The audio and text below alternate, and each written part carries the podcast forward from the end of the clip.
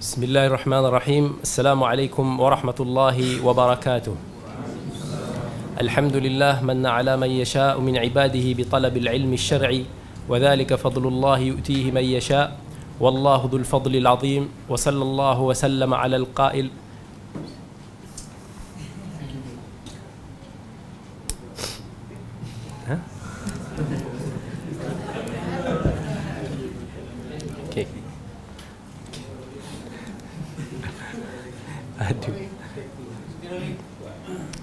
Assalamualaikum warahmatullahi wabarakatuh.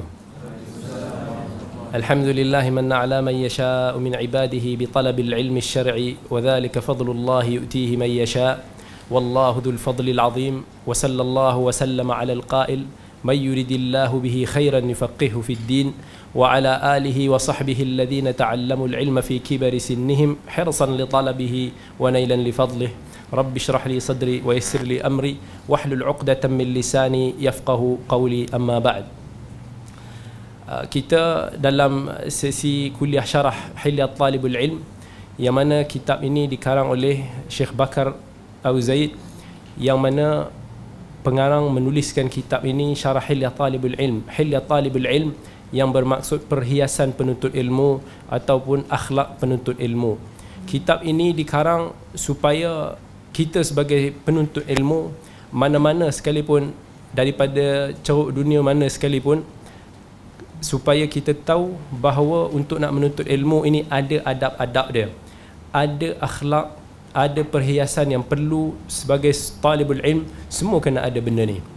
Sebab tanpa hilyah talibul ilm kita hanyalah umpama talibul ilm yang tidak mempunyai ciri-ciri penuntut ilmu yang sejati sebab itu kalau kita tengok hari ini beramai penuntut ilmu yang mana terjun ke dalam medan ilmu sebelum menekuni adab-adab talibul ilm.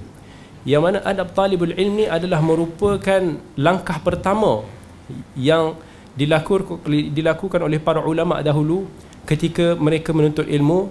Bahkan sebahagian para ulama bagi tahu kami menuntut adab kami mempelajari adab para ulama guru-guru kami dalam menuntut ilmu ini selama 20 tahun selama 30 tahun kemudian baru kami menekunkan diri kami untuk menuntut ilmu.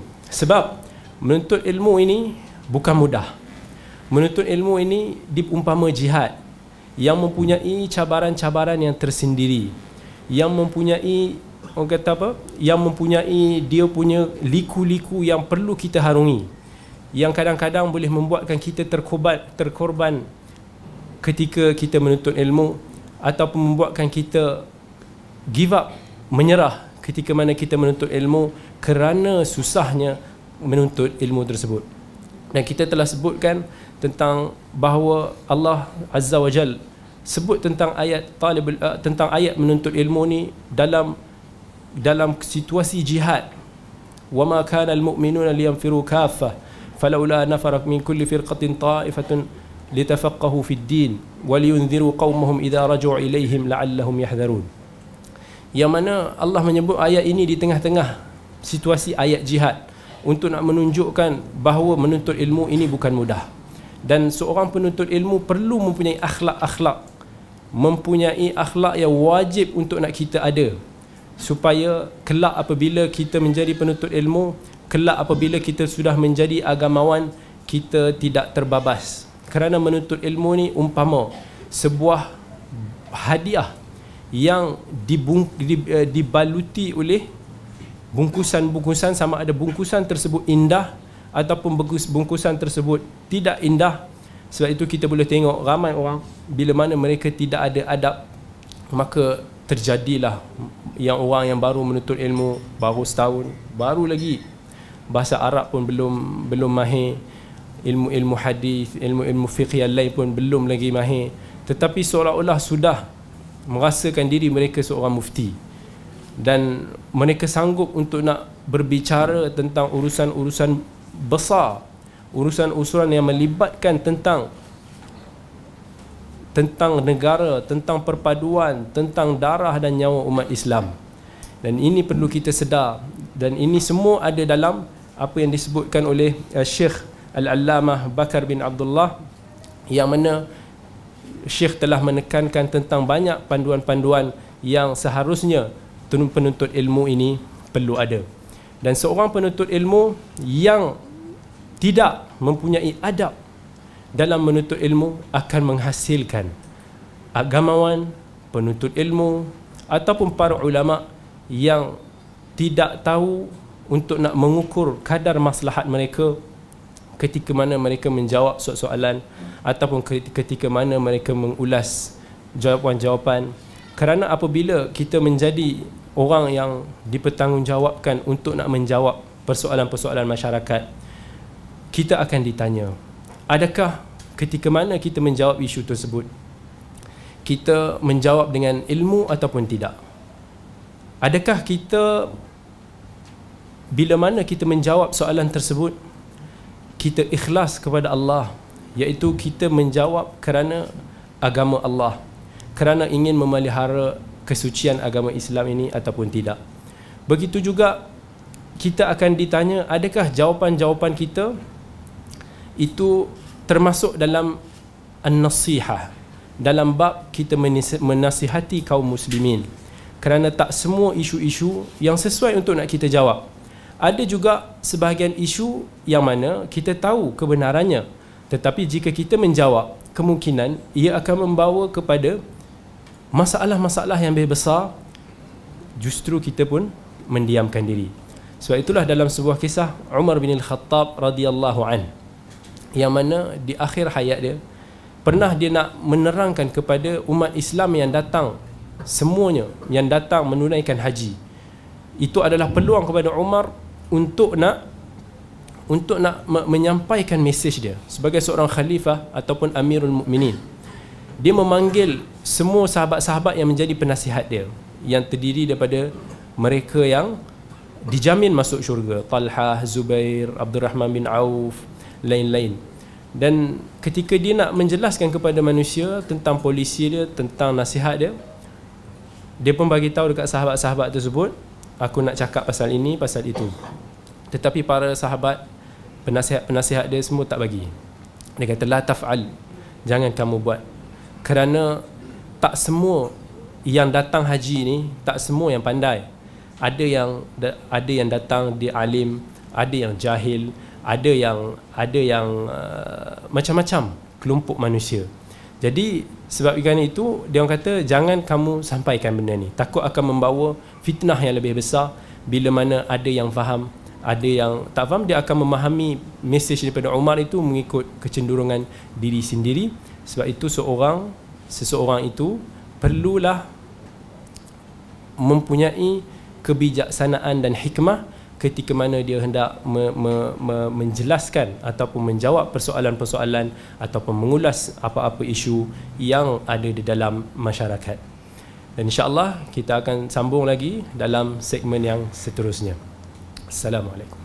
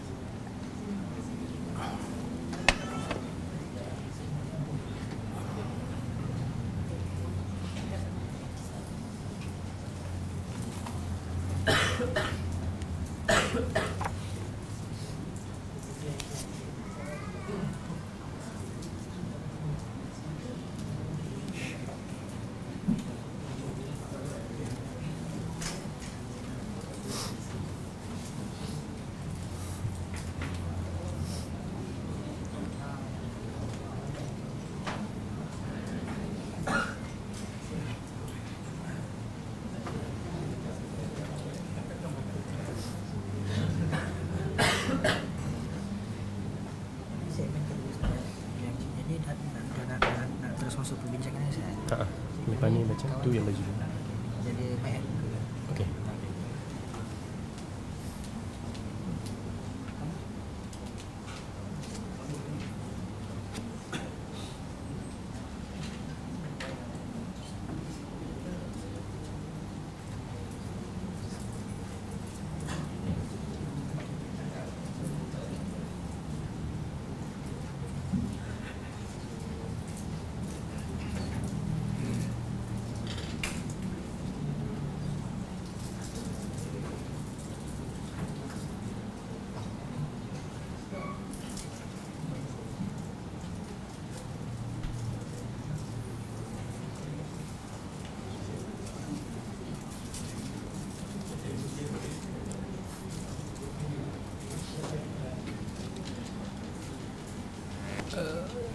kembali semula kita uh, dalam uh, syarah Hilyah Talibul Ilm yang mana matanya akan dibacakan oleh Syekh Aiman.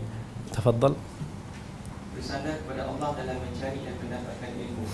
Janganlah terkejut ketika Allah belum membukakan ilmu apapun untukmu kerana sebahagian ulama termasyhur pun ada yang tidak mampu menguasai sebahagian ilmu. Di antara mereka ada yang mengatakannya terus terang seperti yang seperti yang bisa diketahui dari biografi mereka. Di antaranya Al-Asma'i dalam ilmu Arab, Ar-Rahmi Al-Muhaddith dalam ilmu Qat, Ibn Salah dalam Mantik, Abu Muslim An-Nahwi dalam ilmu Tasrif, As-Suyuti dalam ilmu Hisab, Abu Ubaidah, Muhammad bin Abdul Razak Al-Ansari, Abu Al-Hasan Al-Qat'i, Abu Zakaria Yahya ibn Ziyad Al-Farah, Abu Hamid Al-Ghazali. Mereka berlima tidak menguasai ilmu Nabi. Syekh nak menekankan kat sini tentang menuntut ilmu ini banyak cabaran dia. Begitu juga menuntut ilmu ini ilmu-ilmu Allah ni luas, ada macam-macam bidang. Macam sebahagian para ulama sebut ma akthara al-ilma wa ma awsa'ah. Man dhal ladhi yaqdiru an yajma'ah in kunta in kunta la budda lahu taliba muhawilan faltamis anfa'ah. Yang mana para ulama menyebut bahawa betapa luasnya ilmu Allah ini. Man dhal ladhi yaqdiru an yajma'ah. Siapa daripada kita yang mampu untuk nak menguasai semua jenis-jenis ilmu ini? In kunta la budda lahu taliba muhawilan faltamis anfa'ah. Sebab itu kalau kita nak belajar ataupun kita nak menuntut ilmu, kita perlu cari ilmu yang paling memberi manfaat kepada kita. Dalam ilmu-ilmu agama ni pun banyak macam-macam. Dalam ilmu bahasa Arab pun ada pelbagai dia punya bidang-bidang dia. Dan begitu juga dalam bidang hadis pun. Dalam bidang hadis pun dengan ilmu jarh wa ta'dil, ada bahagian takhrij, ada bahagian ilmu rijal yang macam-macam luas kalau kita tengok ilmu fiqh pun macam-macam nak kena tahu usul fiqhnya. Nak dalam fiqh pun sendiri ada macam-macam persoalan yang kita tak mampu nak kuasai semua dia. Sebab itu kalau kita mampu kalau kita dapat menjadi seorang mujtahid juz'i dalam satu bidang pengajian pun dah kita dah sangat bersyukur. Sebab kita hari ini dah kebarakah menuntut ilmu yang ada pada kita hari ini tak sama dengan para ulama dahulu. Mungkin kalau kita tengok para ulama dulu Al-Imam Syafi'i rahimahullah Al-Imam Ahmad bin Hanbal dan lain-lain. Mereka ini bolehlah menguasai ilmu. Tengok cara mereka belajar pun beza dengan kita. Tengok pengorbanan yang mereka korbankan diri mereka pun dah jauh berbeza dengan kita yang hari ini menuntut ilmu. Sikit-sikit masa lapang yang tak ada konsisten tak ada istiqamah tak ada kesungguhan. Siapa daripada kita hari ini yang menuntut ilmu sampai kita bankrupt yang mana Syu'bah bin Al-Hajjaj pernah sebut kata man talabal hadithi aflas. Siapa yang menuntut ilmu hadis ini dia akan muflis dia akan bankrupt. Sebab kan terlampau banyak duit diperlukan untuk nak menuntut ilmu.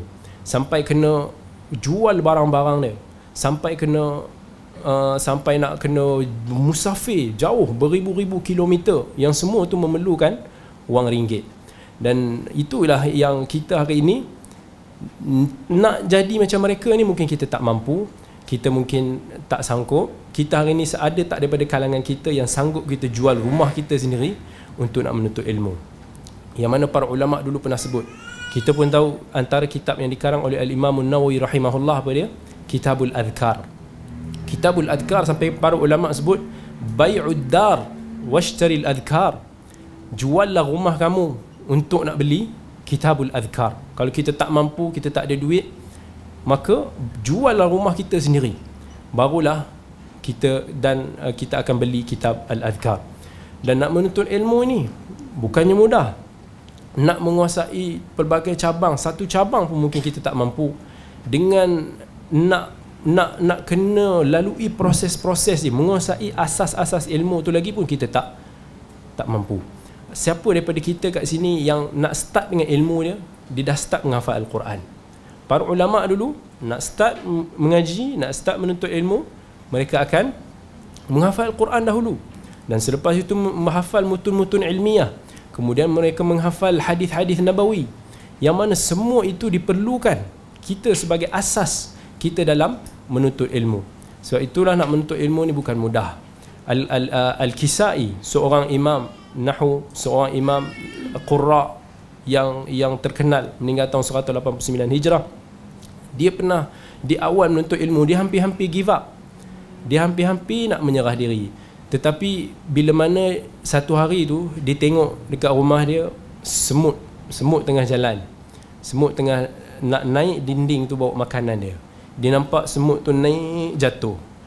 Naik balik jatuh lagi. Naik balik jatuh lagi dan makin lama makin tinggi semut tu boleh jalan nak bawa makanan yang berat. Dan akhirnya semut tu berjaya juga bawa makanan dia panjat dinding tu. Jadi bila mana dia tengok macam tu kalaulah semut yang sekecil itu pun tak berputus asa yang dengan berat yang dia nak bawa makanan tu untuk nak bawa ke satu tempat dan dia tak give up jatuh dan bangun maka aku ni yang Allah kurniakan akal kepada kita Allah kurniakan kekuatan kepada kita takkanlah aku nak menyerah. Takkanlah aku nak give up. Dan inilah yang disebut oleh uh, dalam Syekh Bakar ini para-para ulama yang mana mereka juga sebahagiannya specialize daripada certain-certain bidang. Tak semua bidang yang mampu kita kuasai. Dan apa juga bidang yang kita kuasai janganlah kita sambil sampai men, uh, uh, memperkecilkan orang lain. Kalaulah kita tera bahasa Arab janganlah kita pula asyik duk uh, nak cari kesalahan orang lain. Bila mana orang lain tersalah tersalah uh, cakap ke tersalah sebut baris ke dan memang benda tersebut wujud dan muncul, uh, ada. And uh, kita sendiri pun kalau kita menguasai bidang hadis ke kita perli perli orang lain. Kita kata orang lain ni mungkin tak cerdik tak utamakan hadis Nabi. Orang yang pandai dalam fiqh janganlah kata orang lain tak faqih ke apa. Dia seharusnya sepatutnya mereka ini saling kita ni sepatutnya saling lengkap melengkapi. Kita jangan tinggalkan semua dan jangan kita juga uh, jangan kita juga sampai ke tahap kita ni tak mampu nak menguasai apa-apa ilmu pun. At least dengan masa kita yang ada kita cari ilmu yang paling memberi manfaat kepada kita. Ataupun ilmu yang paling memberi manfaat kepada masyarakat kita sekeliling. Kalaulah di negara kita tu dah ramai orang yang faqih, maka dan tak ramai orang yang belajar dalam bidang hadis. Mungkin kita perlu belajar dalam bidang hadis untuk nak kita sama-sama saling bantu membantu dalam bidang tersebut. Moga-moga kita akan dapat kita akan dapat memberikan manfaatnya kepada masyarakat dan kita dapat menyumbang membawa satu sumbangan kepada ilmu itu sendiri dan uh, insya-Allah kita akan sambung lagi dalam segmen yang seterusnya.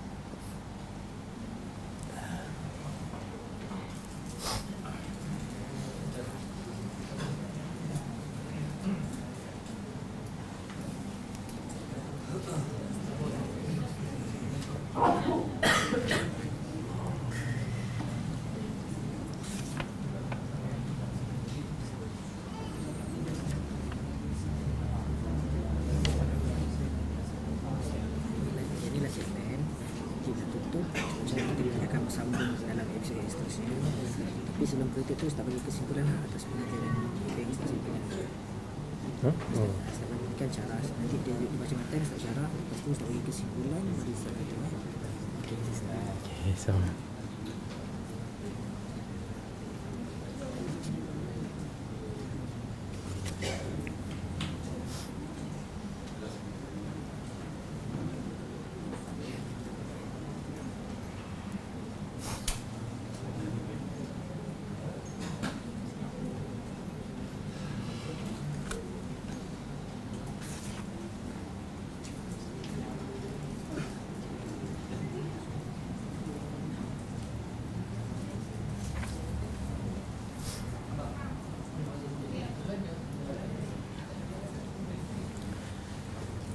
Uh, kita kembali seterusnya dalam segmen kita yang ketiga.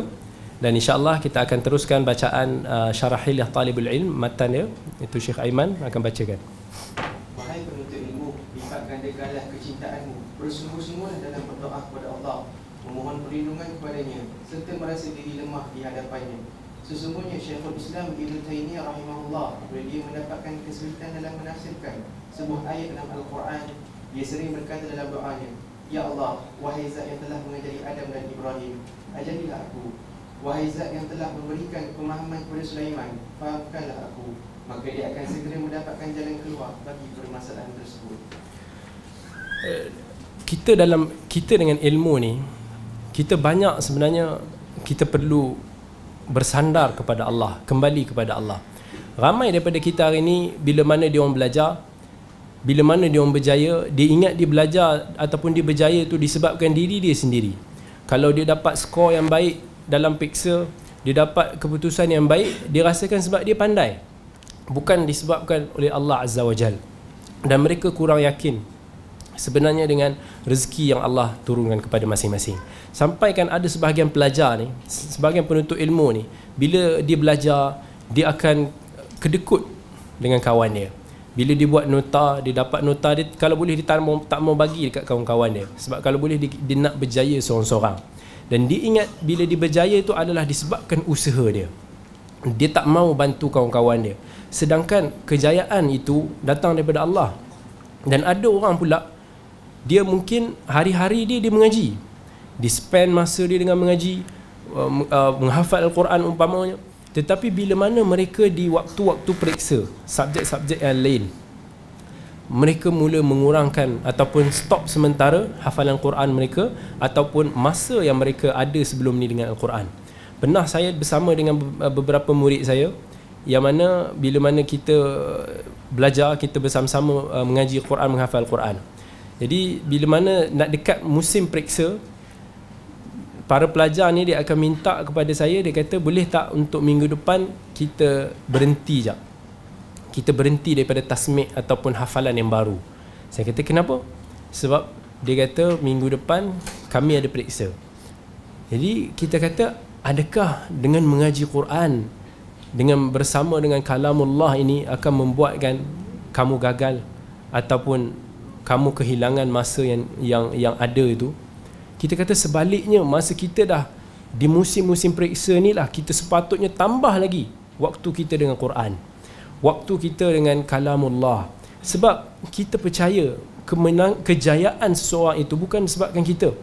Dan ini orang yang buat macam ni sebenarnya dia kurang yakin dengan Allah. Dia tak faham tentang keberkatan masa. Yang kita kalau nak menuntut ilmu kita sangat penting keberkatan masa. Sangat kita perlu minta kepada Allah lagilah kita perlu dekat dengan Allah. Yang Allah sebut dalam Quran walladzina ihtadaw zadahum huda. Siapa yang selalu meminta kepada Allah akan petunjuk Allah akan bagi kepada kita. Sebaliknya mereka yang berpaling daripada ayat-ayat Allah. Sama ada secara sengaja ataupun tidak maka kita khawatiri mereka ini termasuk dalam golongan yang Allah Azza wa Jal sebut dalam Quran wa man a'rada an dhikri fa inna lahu ma'ishatan dhanka ونحشره يوم القيامة أعمى قال رب لي ما حشرتني أعمى وقد كنت بصيرا قال كذلك أتتك آياتنا فنسيتها فكذلك اليوم تنسى mereka yang berpaling daripada ayat-ayat Allah maka akibat dia sangatlah buruk dan mereka akan dibangkitkan di akhirat kelak di mahsyar kelak dalam keadaan yang buta lalu mereka akan bertanya kepada Allah mengapa kami hari ini dibangkitkan dalam keadaan yang buta? Sedangkan kami dahulunya di dunia ini dalam kami dilahirkan celik. Allah Allah Azza wa Jalla sebut demikianlah ketika kamu di dunia. Kamu di dunia dahulu bila mana datang kepadamu ayat-ayat Allah kamu melupakan ayat-ayat Allah. Dan hari ini kamu juga akan dilupakan. Sebab itu kita bila mana kita berjaya bila mana kita bersama dengan ilmu kita kena yakin selalu tawakal bahawa kita segala yang kita perolehi Allah akan bagi. Kita jangan risau kawan kita lebih cemerlang daripada kita. Kita jangan risau. Sebab kita tahu kalau Allah memberkati kita ilmu kita yang ada ni maka Allah akan banyakkan samarah dia hasil dia. Yang mana ulama ada sebut warubba amalin qalil katharathu niyyah kadang-kadang dengan am, dengan amal yang sedikit tetapi hasil dia barakah dia boleh dibanyakkan dengan niat yang ikhlas. Dan kita menuntut ilmu bukan semata-mata untuk nak mendapat markah yang tinggi. Bukan semata-mata untuk nak kita nak memperolehi apa-apa habuan keduniaan sebaliknya kita menuntut ilmu ini adalah kerana kita nak mengatasi kejahilan diri kita sendiri. Dan kemudiannya kita juga mau sahabat-sahabat kita. Kita sepatutnya gembira sahabat-sahabat kita cemerlang bersama dengan kita. Ataupun lebih cemerlang daripada kita. Kita sepatutnya gembira kerana semakin ramai mereka yang akan membantu agama Allah. Kadang-kadang kita risau kalau kita tak dapat cemerlang kawan kita lebih cemerlang dia mungkin dapat kejaya yang lebih bagus daripada kita. Tak semestinya. Berapa ramai kita tengok orang-orang yang cemerlang ketika mana mereka belajar dulu. Tetapi hari ini tak tahu dah mereka ni ada kat mana. Dah tenggelam. Yang mana disebutkan Al-A'mash bila mana ditanya hari ini penuntut-penuntut ilmu hadis ni ramai sangat? Jadi orang komplain ramai sangat. Zaman kita ni sikit orang yang nak menuntut ilmu ni sikit zaman dulu ramai. Tetapi A'mash dia bagi tahu. Al-A'mash seorang ulama hadis Sulaiman bin Mihran yang meninggal tahun 147 dia bagi tahu jangan kamu khawatir. Sebab dalam ramai-ramai ni satu per tiga akan mati. Satu per tiga mati ni maksudnya satu per tiga akan give up tengah jalan. Dia tak mampu nak teruskan lagi. Dan satu per tiga lagi akan tak tahu dia akan tenggelam mungkin bila dia dah habis belajar nanti dia dah tak aktif dalam bidang dakwah. Dah tak mampu untuk nak memberi manfaat kepada umat dan masyarakat.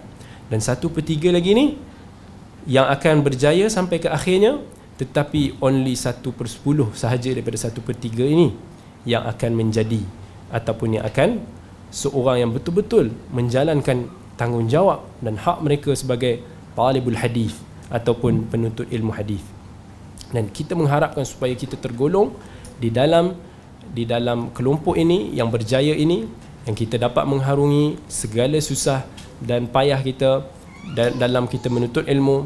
Uh, dan ini sangat penting bila mana kita belajar bahawa segala kita kena yakin segala kejayaan kita datang daripada Allah Azza wa Jal. Dan menjadi tanggungjawab kita kalaulah kawan kita memerlukan nasihat daripada kita bantuan daripada kita dalam bab ilmu ini kita wajib untuk nak bantu yang Nabi sallallahu alaihi wasallam sebut dalam hadis Abi Hurairah riwayat Muslim hak seorang muslim ke atas muslim itu ada enam. Yang mana salah satunya ialah bila mana idza stansahaka fansahhu bila mana mereka meminta nasihat daripada kamu maka kamu kena bagi nasihat yang jujur kepada mereka. Nasihat ini dalam bahasa Arab maksudnya kita clearkan benda tu daripada sebarang kekotoran.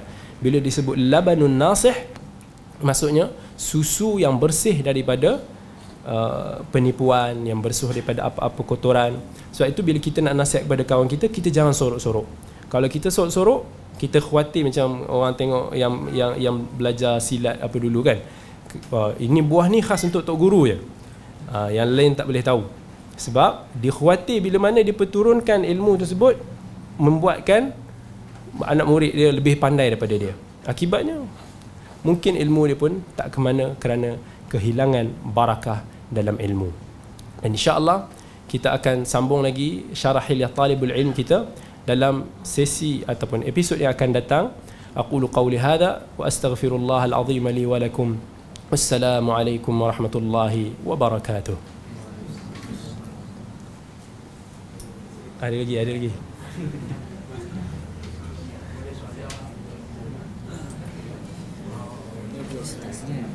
Jadi biasa kedua lah kan Ustaz akan macam biasa Tak sepertinya kita advice kalau boleh Ustaz tukar baju Tapi Ustaz tak ada selesai Macam mana? Ustaz nak tukar baju kan Perlu Ustaz tanya Perlu lah Tapi kita pulang Ustaz Kalau Ustaz tak selesai Ustaz tak ada kerja Tapi untuk next time Kalau tukar lah Ustaz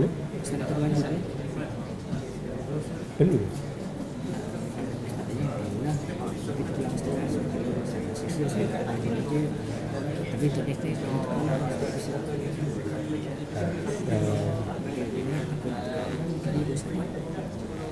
saya pakai baju ni boleh? Sebab tak ada choice sangat. Pakai baju ni lah Cuma next Kita kena tukar baju ni Ustaz saya bawa dua lah Ah, ya. Ah, Ni start kita start macam biasa Ah, Alhamdulillah macam Macam Ni episod lah Ustaz eh? Okay, Ustaz? sama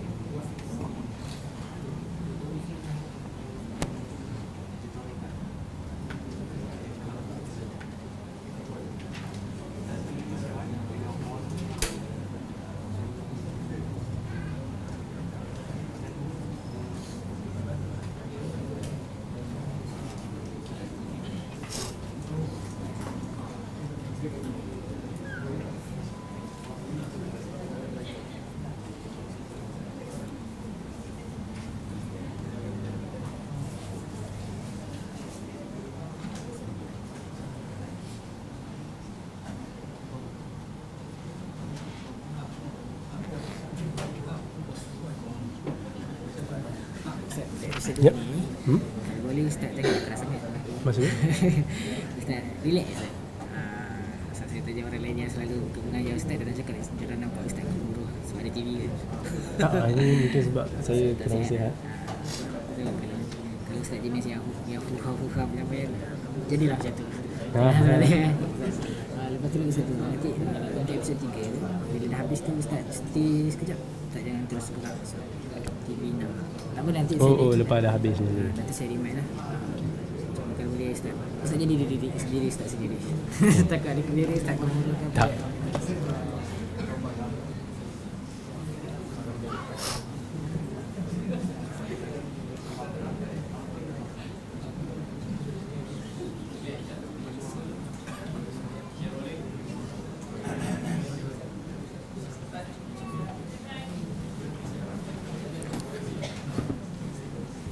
السلام عليكم ورحمة الله وبركاته الحمد لله رب العالمين والصلاة والسلام على رسوله الأمين نبينا محمد صلى الله على آله وأصحابه أجمعين رب اشرح لي صدري ويسر لي أمري واحلل عقدة من لساني يفقه قولي أما بعد Bersambung lagi kita dalam episod yang kedua ini Yang mana kita masih lagi dalam syarah hilyah talibul ilm yang kita bicara dan kita mendapat manfaat dalam adab-adab talibul ilm Dan insya-Allah pada sesi yang kali ini pada segmen ini kita akan uh, mengambil manfaat tentang bab amanah dalam menuntut ilmu.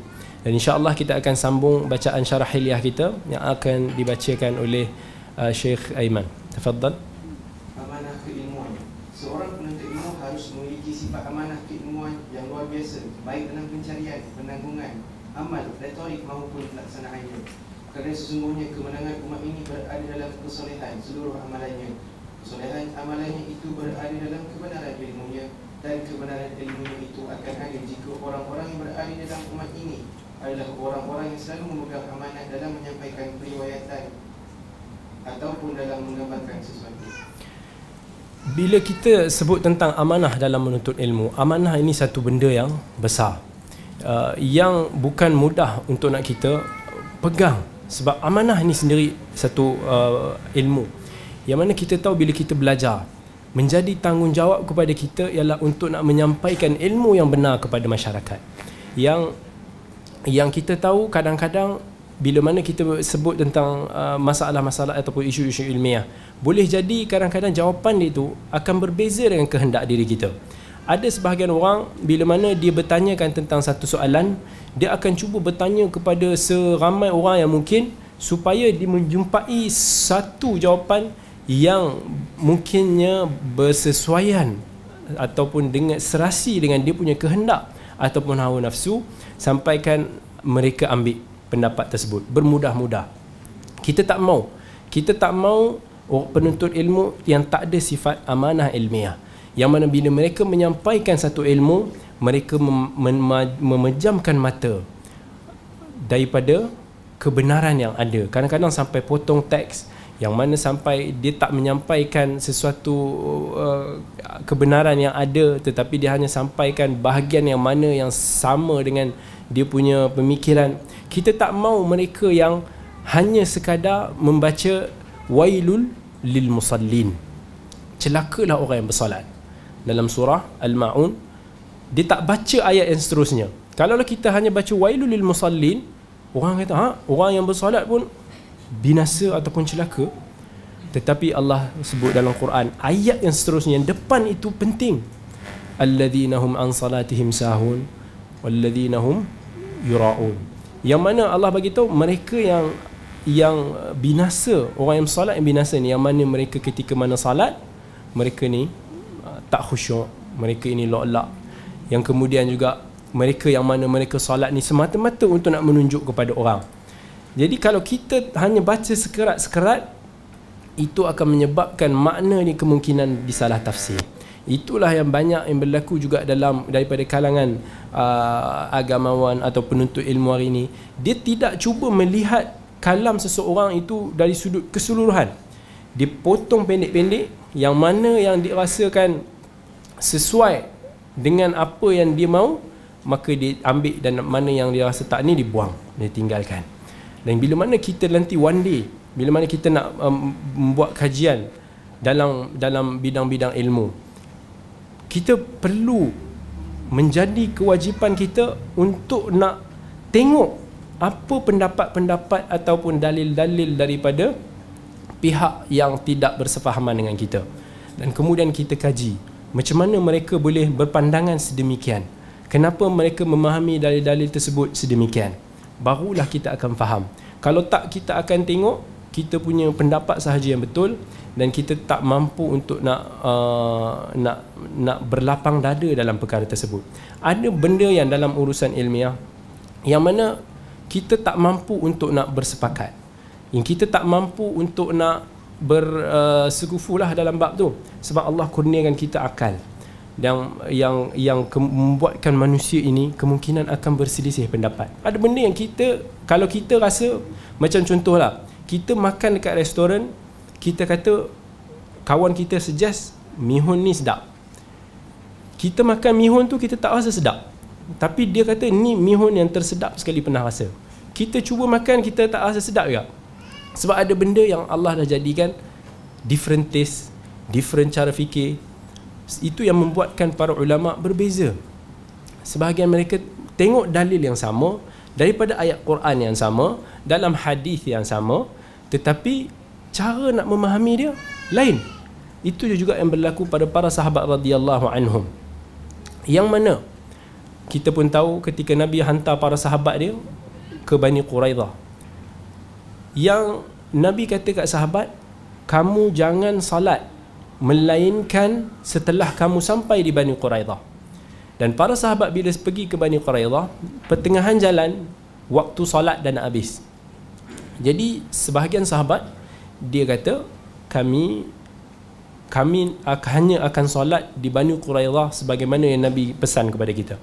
Satu lagi kelompok bagi tahu tak kita kena solat sekarang.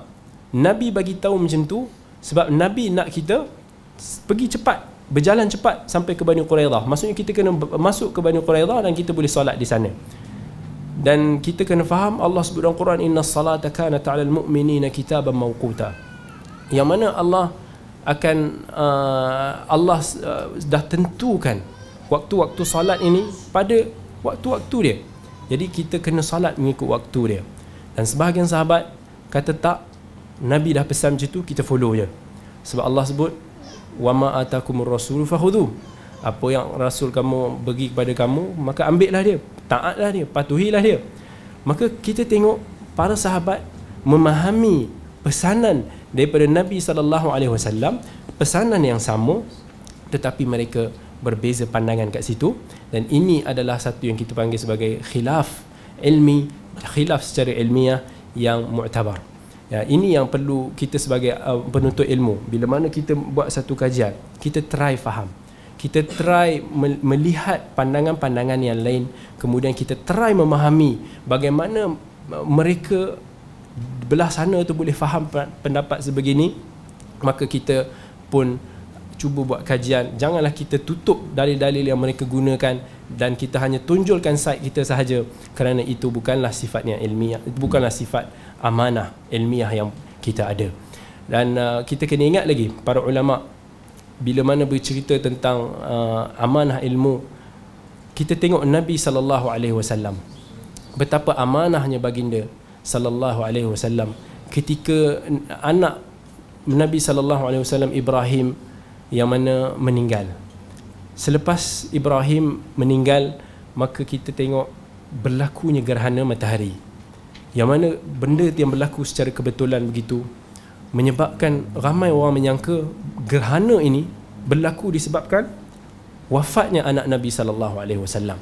Tetapi Nabi bagi tahu kepada para sahabat dia, sahabat dia sesungguhnya gerhana ini adalah ayatun min ayatillah adalah sebahagian daripada tanda-tanda kekuasaan Allah dan tidak akan berlaku gerhana ini kerana hidupnya seseorang kerana lahirnya seseorang ataupun kerana matinya seseorang. Dan itu menunjukkan betapa Nabi sallallahu alaihi wasallam amanah dalam ilmu baginda yang perlu kita contohi. insya-Allah kita sambung lagi dalam segmen yang seterusnya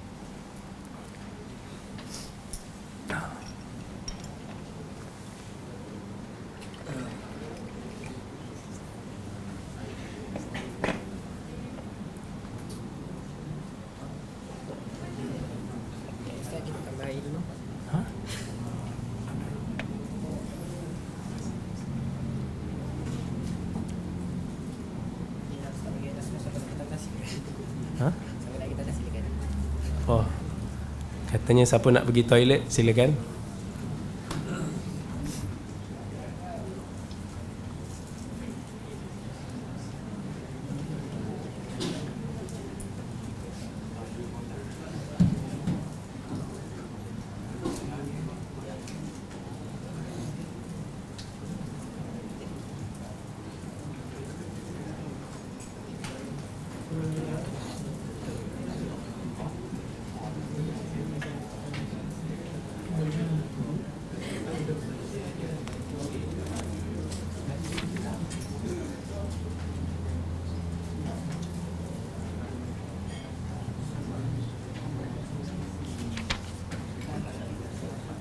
Hmm?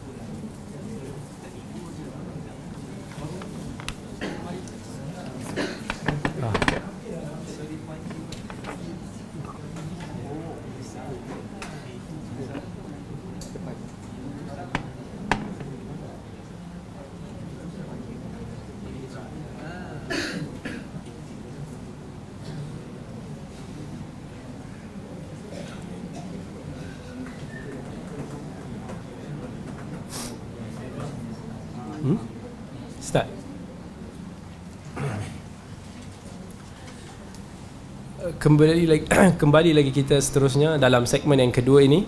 Uh, kita teruskan bacaan matan uh, yang seterusnya.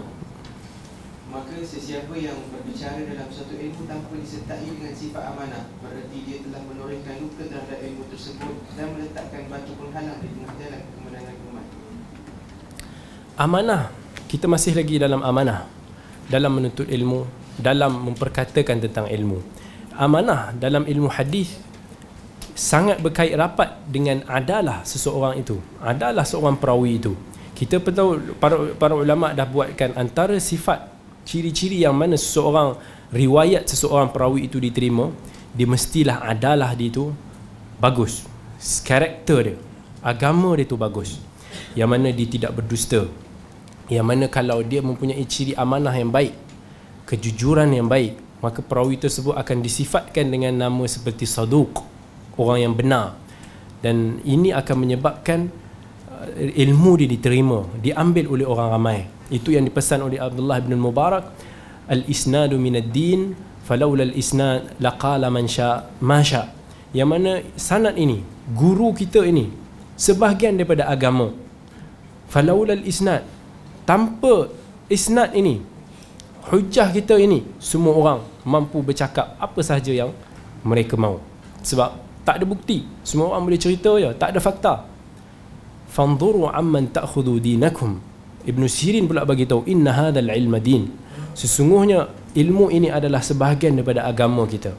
Menjadi amanah kepada kita. Fanzuru amman ta'khudhu dinakum. Untuk nak kita meneliti daripada siapa ilmu yang kita ambil. Dan menjadi sebahagian amanah yang perlu ada pada diri kita. Untuk kita belajar bercakap dalam urusan yang memberi manfaat dan kita mendiamkan diri dalam benda yang tak memberi manfaat. Nabi sallallahu alaihi wasallam sebut uh, daripada hadis Abi Hurairah, "Man kana yu'minu billahi wal yawmil akhir falyaqul khairan aw liyasmut." Siapa yang beriman kepada Allah dan Rasulnya maka berkata baiklah ataupun dia diam. That's why Al-Imam Syafi'i rahimahullah ketika mana dia ditanya tentang apa-apa masalah kadang-kadang dia akan tunduk dia diam. Lepas tu bila mana para sahabat dia para sahabat dia tanya kenapa kamu diam wahai Imam Syafi'i wahai Abu Abdullah? Dia bagi tahu aku tengah nak meneliti. Adakah jawapan aku ni kalau aku bagi jawapan ni lebih baik ataupun sebenarnya berdiam itu lebih baik? Dan kita kena tahu adakah bila mana kita bersuara ataupun tak semua isu yang kita boleh ulas tak semua benda yang yang yang kita boleh cakap apa-apa je yang kita mau. Sebab kita nak bila mana kita nak menjawab sesuatu ni kita nak mengukur dari sudut nasihat kita kepada seseorang. Adakah bila kita bercakap nanti akan buatkan lebih besar lagi masalah dia? Akan menimbulkan perpecahan lagi? Maka kita ukur. Kalau tak baik kita diam. Kalaulah baik dan kita tengok akan membawa manfaat kepada masyarakat barulah kita cakap. Dan menjadi amanah juga kepada kita sebagai talibul ilm untuk nak belajar mengatakan aku tak tahu. La adri la a'lam. Belajar untuk cakap aku tak tahu. Dan ini bukan satu yang aib yang Al-Sya'bi Amir Sya'bi seorang tabi'in yang meninggal sekitar, sekitar 105 Hijrah. Dia kata minal ilm al-qawl la a'lam. Sebahagian daripada ilmu antaqula la a'lam iaitu bila mana kamu mengatakan aku tak tahu. Separuh orang rasa malu. Bila mana dia nak cakap dia tak tahu. Jadi dia akan goreng juga macam mana pun supaya tunjuk yang dia tahu. Dan kalau dia tak dapat jawab dia rasa benda ni sebagai aib pada diri dia. Tetapi kalau kita tengok para ulama dulu mereka tak segan silu bila mana nak cakap tak tahu. Sampaikan antara ulama yang terkenal yang selalu jawab aku tak tahu aku tak tahu iaitu siapa dia? Guru kepada Imam Syafi'i sendiri iaitu Al-Imam Malik bin Anas rahimahullah yang meninggal tahun 179 Hijrah yang mana Imam Malik ni adalah contoh kepada kita ulama yang tak segan mengatakan aku tak tahu. Antaranya yang diceritakan oleh Ibnu Abdul Bar dalam kitab dia Tamhid tentang kisah beberapa kisah yang mana ada orang yang datang berjumpa dengan Imam Malik daripada jauh daripada Maghribi. Yang mana mereka travel nak pergi jumpa Imam Malik dekat Madinah ni kadang-kadang sampai 6 bulan lama dia. Bila sampai ke Imam Malik kumpul soalan. Dan sebahagian bawa soalan yang besar. Dan disebutkan antara lebih 48 soalan yang dibawakan oleh fulan daripada negara dia untuk nak bertanya kepada Imam Malik. Nama syuhrah populariti Imam Malik ni sampai keluar. Dan dia orang bagi tahu 32 soalan daripada 40 soalan yang di, di, dibawakan oleh lelaki tersebut Imam Malik bagi tahu la a'lam aku tak tahu. Aku tak tahu. Bila ditanya soalan ni aku tak tahu. Ditanya lagi soalan tak tahu. Tanya lagi aku tak tahu. Sampai ke orang tu pun pelik. Kau kan Imam Malik.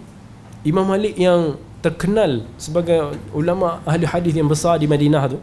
Macam mana kamu boleh cakap aku tak tahu Imam Malik tak segan dalam bab tu. Dia kata kau bagi tahu kat orang kampung kamu tu Malik la yadri. Cakap je kat orang kampung kau Malik tak tahu. Maksud sebab dia dah kata macam mana aku nak nak nak balik bagi balik bagi tahu kat orang kampung aku yang Malik ni tak tahu? Dia orang akan anggap takkan aku dia akan anggap semua ulama tahu semua isu tapi Imam Malik tak malu. Tak ada rasa dia perlu jaga dia punya uh, uh, credibility ataupun popularity dia. Dia kata aku tak tahu. Cakap je lah kat orang aku tak tahu. Senang. Jadi itu itu watak Imam Malik. Sebab Imam Malik dalam satu kes yang lain dia bagi tahu yang bagi perlu ada pada kita ini sifat bila mana kita nak menjawab satu-satu soalan. Sebelum kita jawab satu soalan kita rasakan di hadapan kita ni adakah kita bayangkan dengan jawapan ini kita akan masuk syurga ataupun kita masuk neraka? Kalau kita rasa dengan jawapan ni boleh membantu kita ke arah syurga kita jawab. Kalaulah kita rasa kita menjawab ni akan membawa ke lebih ke keburukan yang akan bawa diri kita ke neraka kita jangan jawab. Dan itulah yang dipesankan oleh para ulama dalam uh, bait-bait syair antaranya idza lam takun aliman bis suali fatarkul jawab lahu aslam. Fa in anta shakakta fi ma su'ilt fa khairu jawabika la a'lam. Idza lam takun aliman bis sual kalaulah kamu tidak tahu jawapannya akan persoalan-persoalan yang di, di, diberikan kepada kamu fa khairu jawabika la a'lam. Sebaik-baik jawapan kamu ialah kamu katakan aku tak tahu fa in anta syakakta fi ma su'il. Even kalau kita rasa ragu-ragu pun kalau kita rasa macam uh, kita rasa macam confused sikit dengan jawapan kita maka kita jangan jawab itu lebih selamat buat kita. Dan ini ini benda yang perlu uh, ada, ada pada setiap talibul ilm yang mana kalau kita tak ada sifat ini maka tiadalah amanah yang kita perlu kena terus uh, kena terus ada kena terus jangan kita rasa malu dengan sifat untuk nak kita mesti tahu semua benda. Banyak benda yang kita tak tahu. Kerana kita ini manusia wa khuliqal insanu dha'ifa yang mana manusia ini Allah sebut dalam Quran diciptakan dalam keadaan yang lemah dan pastinya ilmu-ilmu Allah yang banyak di muka bumi ini tak mampu untuk kita nak faham kita nak kuasai seterusnya. Maka sebaik-baik jawapan dalam banyak hal-hal kita ialah kita mengatakan aku tak tahu insyaallah kita akan sambung lagi dalam segmen yang seterusnya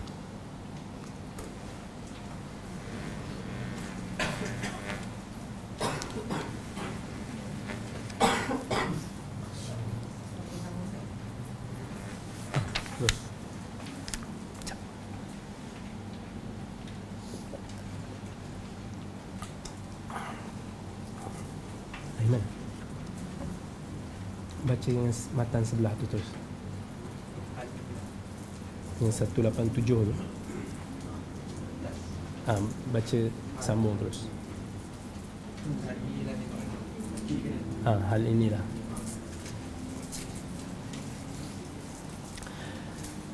Kembali kita dalam segmen yang seterusnya. Uh, InsyaAllah kita akan sambung bacaan matan seterusnya. Fali tafaddal. Hal inilah yang mengundang para pakar ilmuwan untuk uh, Sebelum tu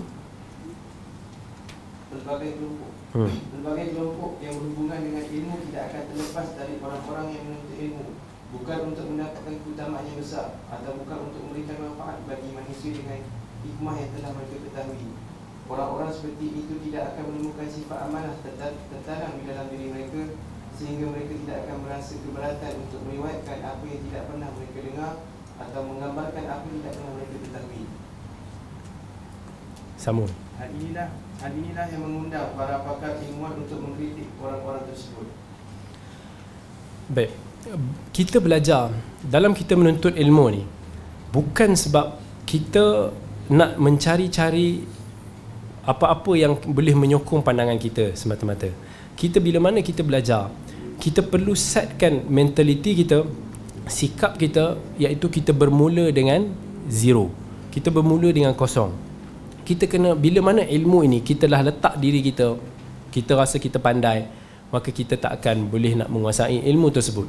Tetapi bila mana kita belajar kita kena sentiasa merasakan diri kita jahil. Dan bila mana kita merasakan diri kita jahil barulah kita mampu untuk nak absorb barulah mampu untuk nak kita kita kita dapatkan ilmu yang kita cari.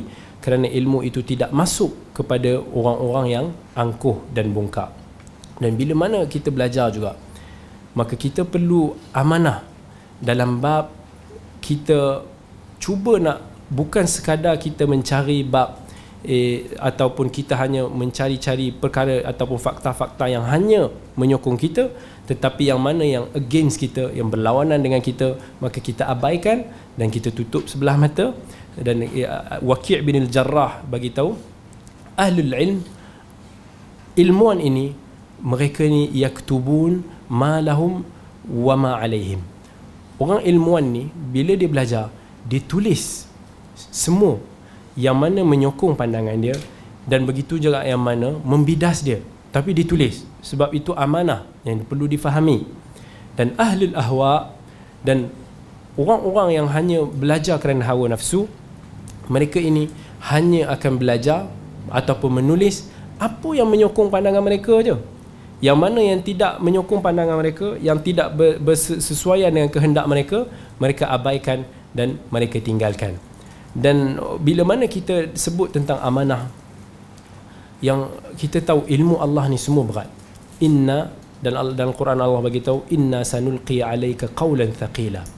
Allah turunkan kepada kita ayat-ayat Quran ini something yang berat. Benda yang bukan mudah untuk nak kita ulas semua perkara. Sebab bila mana kita nak cakap sesuatu tu kita kena tahu ini adalah agama.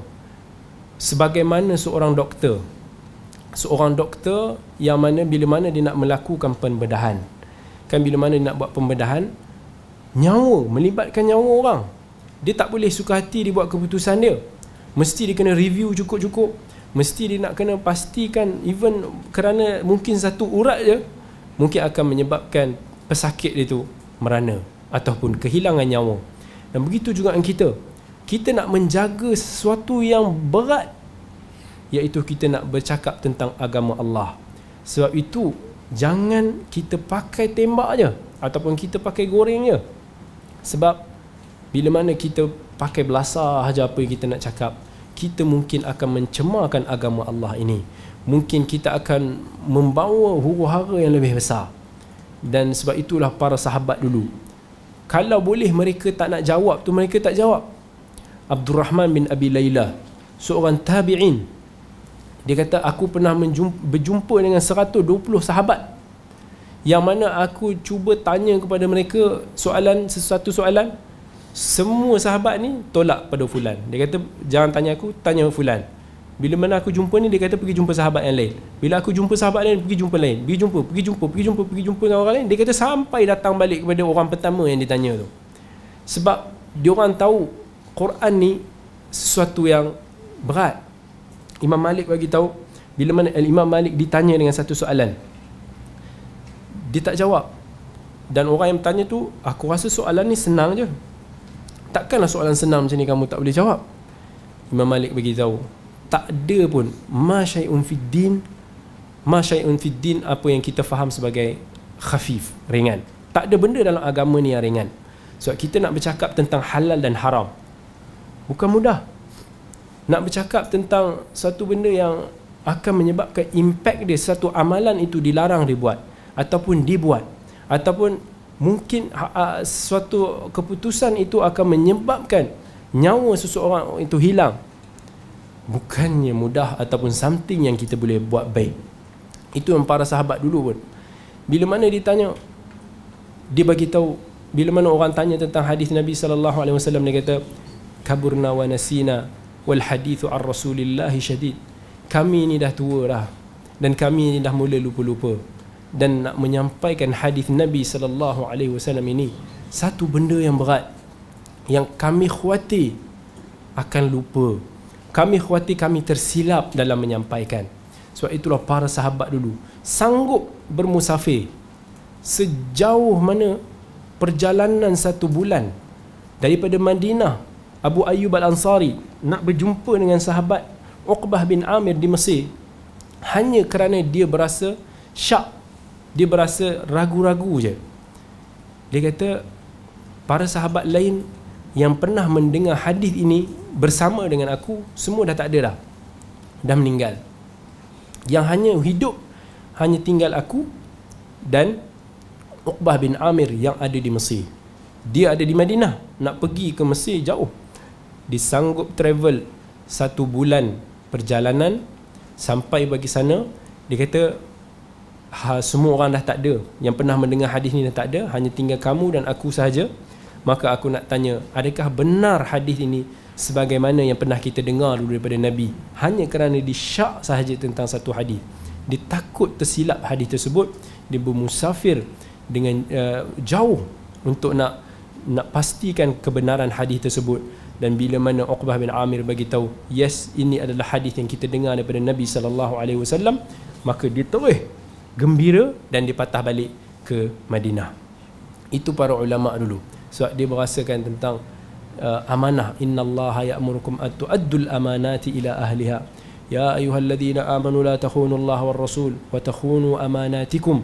Allah dah pesan kepada kita dalam banyak ayat tentang kepentingan amanah, tentang pentingnya untuk nak kita uh, untuk nak kita fikirkan tentang uh, impak di sebalik sesuatu benda yang kita lakukan sebab itulah penuntut ilmu yang tak ada sikap amanah mereka ini rugi dan sebenarnya telah mencampakkan diri dia sendiri begitu juga dengan masyarakat ke lembah yang tidak baik insyaallah kita akan kembali dalam uh, segmen yang seterusnya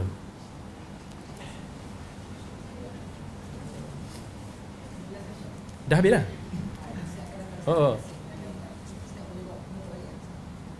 Uh, repeat balik yang tadi.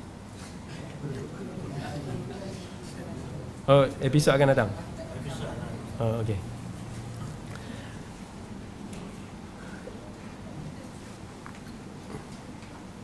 Cakap.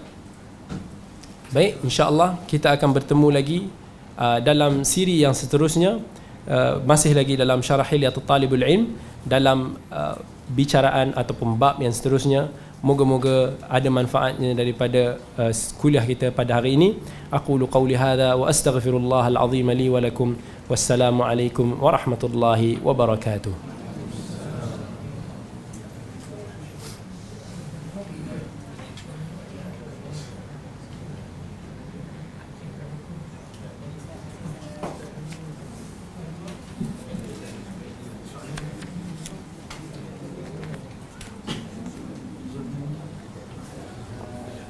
Kita dah habis Kalau kita nak buat Q&A ke dia orang ke Boleh lah oh, okey dah habis dah Kita dah habis dah Selesai jazakallah khair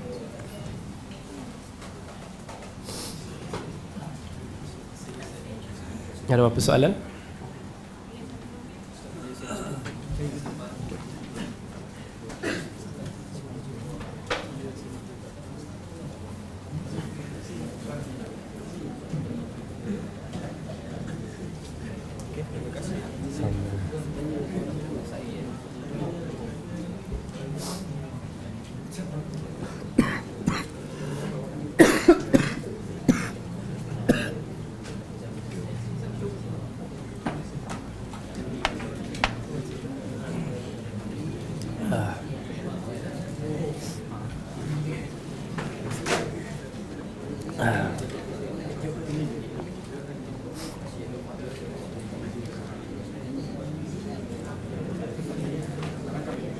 ada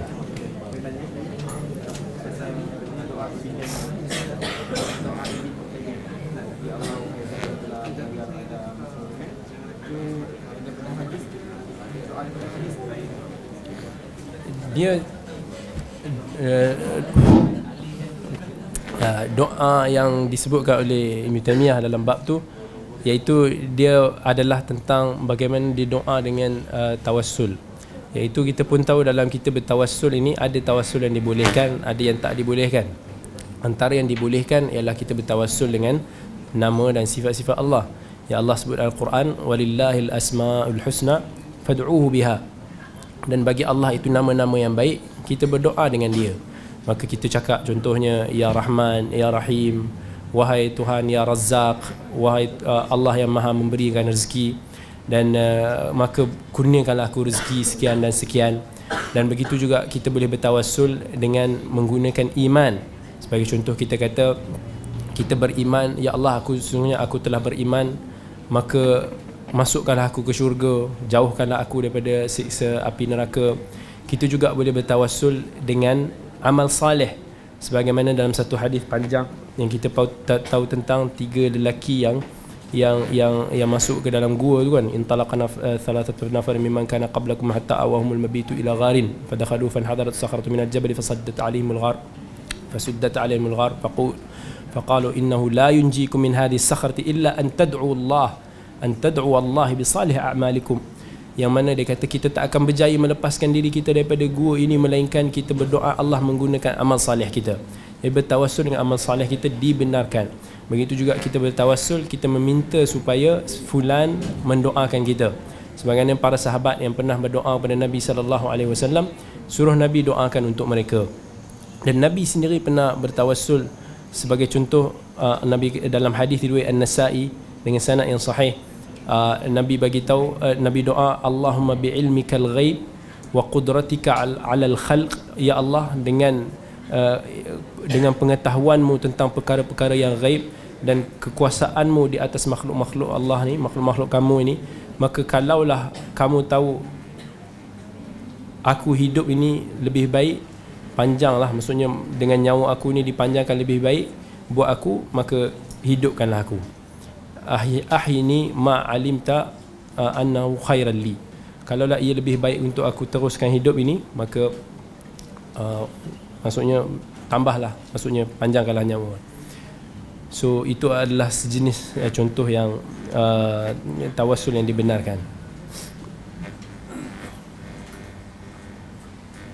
Ada apa-apa soalan lain?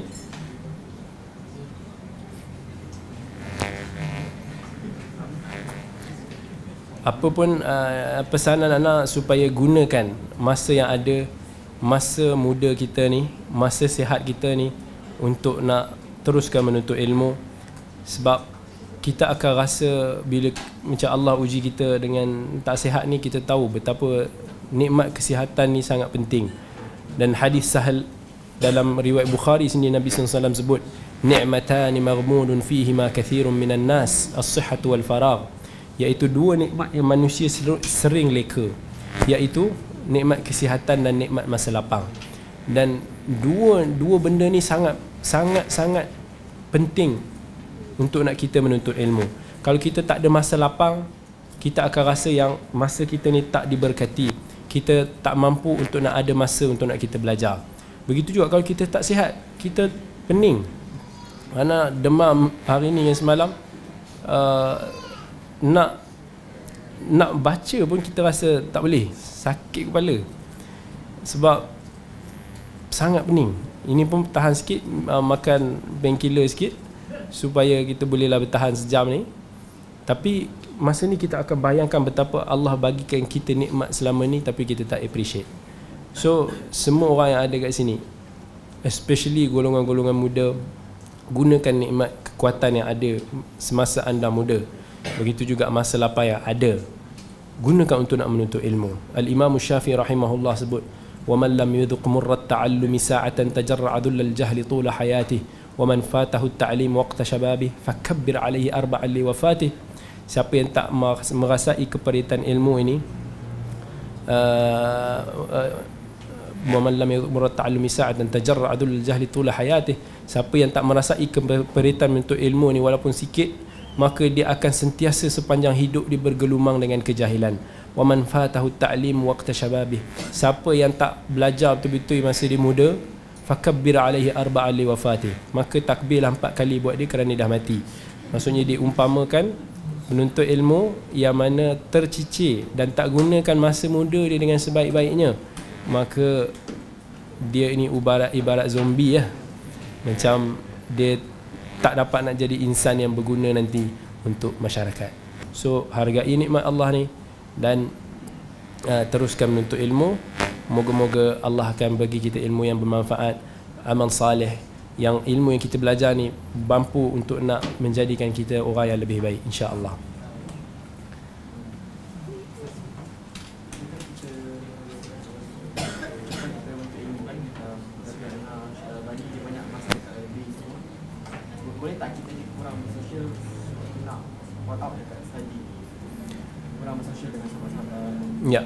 itu juga yang di maksud dia uh, Syekh kita tanya boleh tak kita kurang bersosial untuk nak kita uh, menuntut ilmu? Kita bersosial bila mana sosial itu memberi manfaat kepada kita. Kita tak bersosial bila mana sosial itu tak beri manfaat kepada kita. That's why Imam Syafi'i sebut idza lam ajid khillan taqiyan fa wahdati aladhu ashha min ghawin wa ashiru fa ajlis wahdi lil ibadati amina aqarru li aini min jalisin uhadiru dia kata kalau aku Imam Syafi'i kata kalau aku tidak mendapati sahabat kita, rakan-rakan kita yang taqiyan, yang ada sifat takwa ini, maka lebih baik aku bersendirian. Kalaulah kerana kalau aku kalau aku dapat bila mana aku duduk dengan dia ni menyakitkan hati je. Kalau aku menjauhi orang-orang macam ni, dia lebih tenang buat mata aku sendiri dan aku dapat beribadah dengan lebih selesa dan aman. Dan bila mana kita belajar, kita bersosial ilmu tak apa ada ada sahabat kita yang mana bila mana kita bersama dengan dia selalu kita akan mendapat manfaat. Dia selalu akan uh, berkongsikan kita faedah-faedah ilmiah. Even kita minum pun tiba-tiba dia dia cerita tentang sunnah Nabi dalam benda ni. Maka itu sosial yang baik. Tapi kalau sosial kita itu hanya membawa kepada benda-benda yang lara semata-mata dan hanya membawa kita untuk nak mengumpat sana bergosip sana ke maka yang ini adalah benda yang tak memberi manfaat yang mana Nabi sallallahu alaihi wasallam sebut min husni islamil mar'i tarkuhu ma la ya'ni. Antara tanda seorang agama Islam seorang itu baik bagi dia dia ni orang yang tinggalkan benda-benda yang tidak bermakna bagi dia yang tidak memberi sebarang faedah buat dia. Jadi kalaulah kita sosial tu memberi manfaat kepada kita teruskan. Dan kalau tak kita tinggalkan. Wallahu alam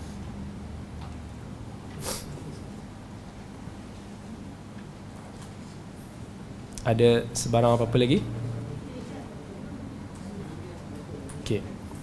Jadi uh, insya-Allah kalau tak ada apa-apa kita jumpa lagi minggu hadapan dan uh, terima kasih semua sebab datang dan insya-Allah uh, moga-moga ada manfaat daripada kongsian kita pada hari ini. Assalamualaikum warahmatullahi wabarakatuh.